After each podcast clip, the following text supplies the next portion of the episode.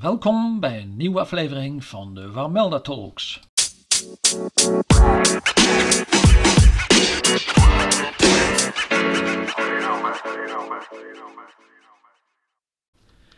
In de 13e eeuw bezat en bewoonde het geslacht van Teylingen twee kastelen in Warmond. In deze aflevering spreken we over Dirk Steenhuis.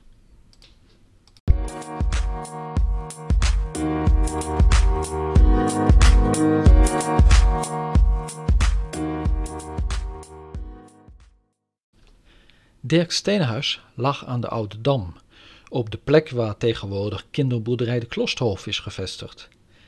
Het kasteel, dat in zijn tijd Huis te Warmond werd genoemd, bestond uit een ovale bakstenen ringmuur met een rechthoekige wondtoren aan de westzijde en een pottoren aan de oostzijde, beide opgetrokken tegen de binnenkant van ringmuur.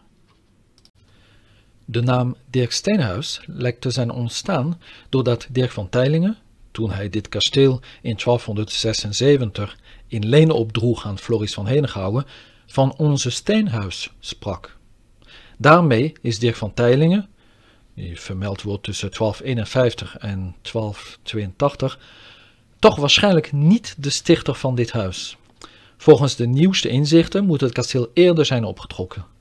Kasteelkundige Hans Jansen plaatst de bouw van het steenhuis al in de eerste helft van de 13e eeuw.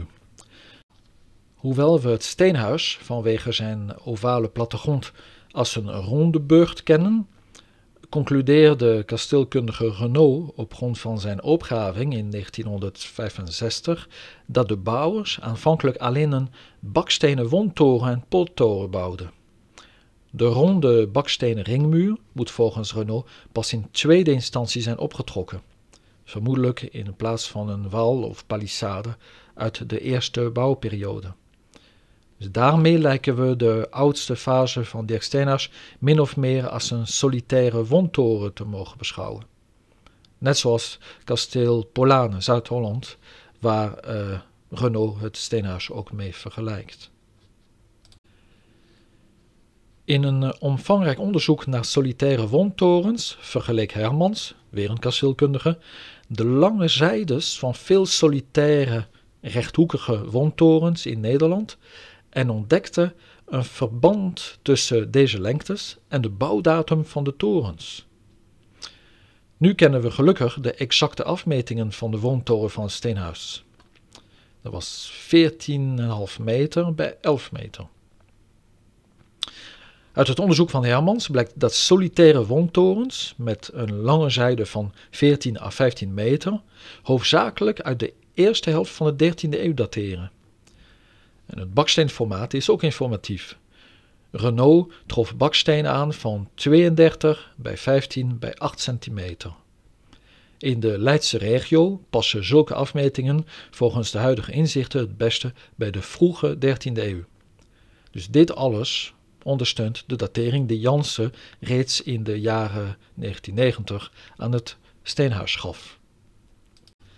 Het steenhuis zal dus niet door Dirk van Teylingen zijn gebouwd, maar veel waarschijnlijker door zijn vader Willem van Teylingen, die tussen 1198 en 1244 wordt vermeld. Daarbij past dat Willem van Teylingen in 1231 bij Warmondse aangelegenheden actief betrokken was. In dat jaar verleende graaf Floris IV van Holland schotvrijdom, dus belastingvrijdom, aan de bewoners van het land van de abdij van Rijnsburg in het Warmondebroek. En Willem van Teiling was daarbij, naast de Leidse burggraaf, als getuige aanwezig. De Warmondse ambachtsheer was echter niet aanwezig en zijn afwezigheid bleef een groot gedeelte van de 13e eeuw terwijl na Willem ook Dirk van Teylingen zich in Warmond manifesteerde. De Van hebben hier niet alleen een burcht gebouwd, zij werden ook nog eens beleend met de helft van de tienden en de gehele Waalmondse tijns, weer een belasting. Terwijl deze belasting normaal gesproken uh, aan de ambachtsheer toekwam. Het geslacht van Teylingen was halverwege de 13e eeuw in Waalmond duidelijk aan de macht en aan de inkomsten van de heren van Waalmond aan het knabbelen. De machtsontwikkeling van de familie van Teylingen was zodanig dat heer Dirk van Tijlingen in de jaren 60 van de 13e eeuw zelfs op graaf Floris V invloed wist uit te oefenen. De jonge graaf verbleef in die jaren ook regelmatig op het huis Tijlingen bij Sassenheim.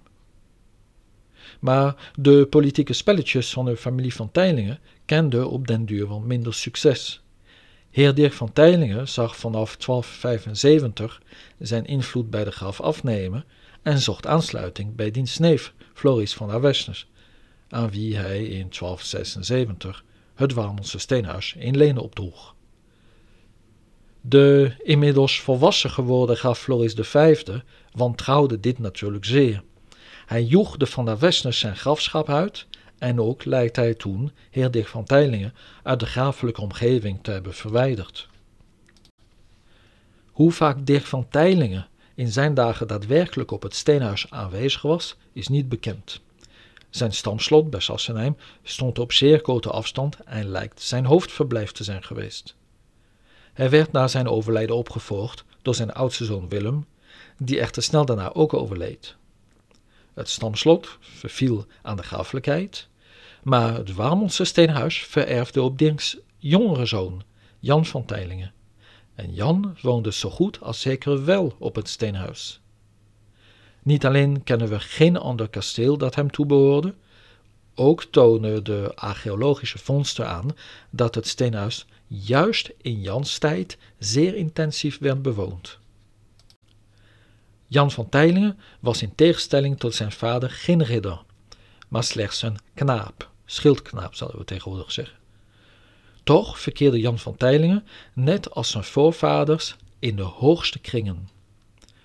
Toen graaf Floris V in januari 1296 in Parijs met de Franse koning Philips IV ging onderhandelen, ging Jan van Teylingen met hem mee. In hetzelfde jaar werd de graaf vermoord. Het jaar daarop begaf een Hollandse delegatie van burgers en edelen zich naar Engeland, want daar moesten zaken als het huwelijk van Floris' zoon Jan I met de dochter van de Engelse koning worden geregeld. En opnieuw maakte Jan van Teylingen deel uit van het gezelschap. Jan van Teylingen overleed ergens tussen 1299 en 1305. Hij was de laatste van zijn geslacht die op het steenhuis woonde. Uit het testament van Jan van Teylingen blijkt dat hij niet alleen over het steenhuis beschikte, maar ook over 157 morgen land in het Warmondebroek, waarvan een groot deel in de latere Boothuispolder moet hebben gelegen. De graaf van Holland schonk het steenhuis en alle landerijen aan heer Gerard van Voorne, mogelijk om deze schadeloos te stellen voor het verlies van bepaalde inkomsten. Onder de heren van Voorne vernemen we halverwege de 14e eeuw van nieuwe, verrassende bewoners.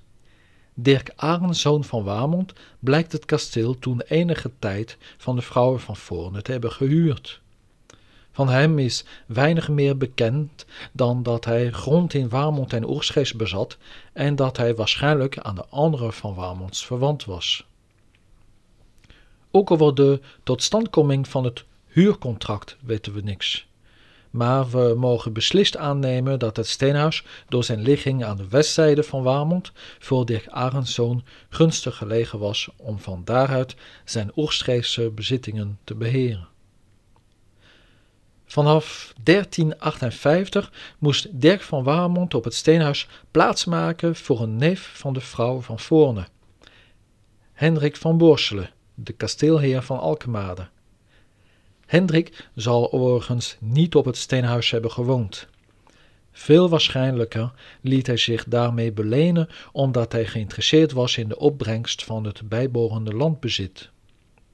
Het lijkt erop dat het leen later op Hendriks zoon Jan van Borselen vererfde, want deze wordt in 1369 nog vermeld als buurman van de vrouw van Voorne in de Boothuispolder, daar waar landerijen van Jan van Teylingen waren gelegen.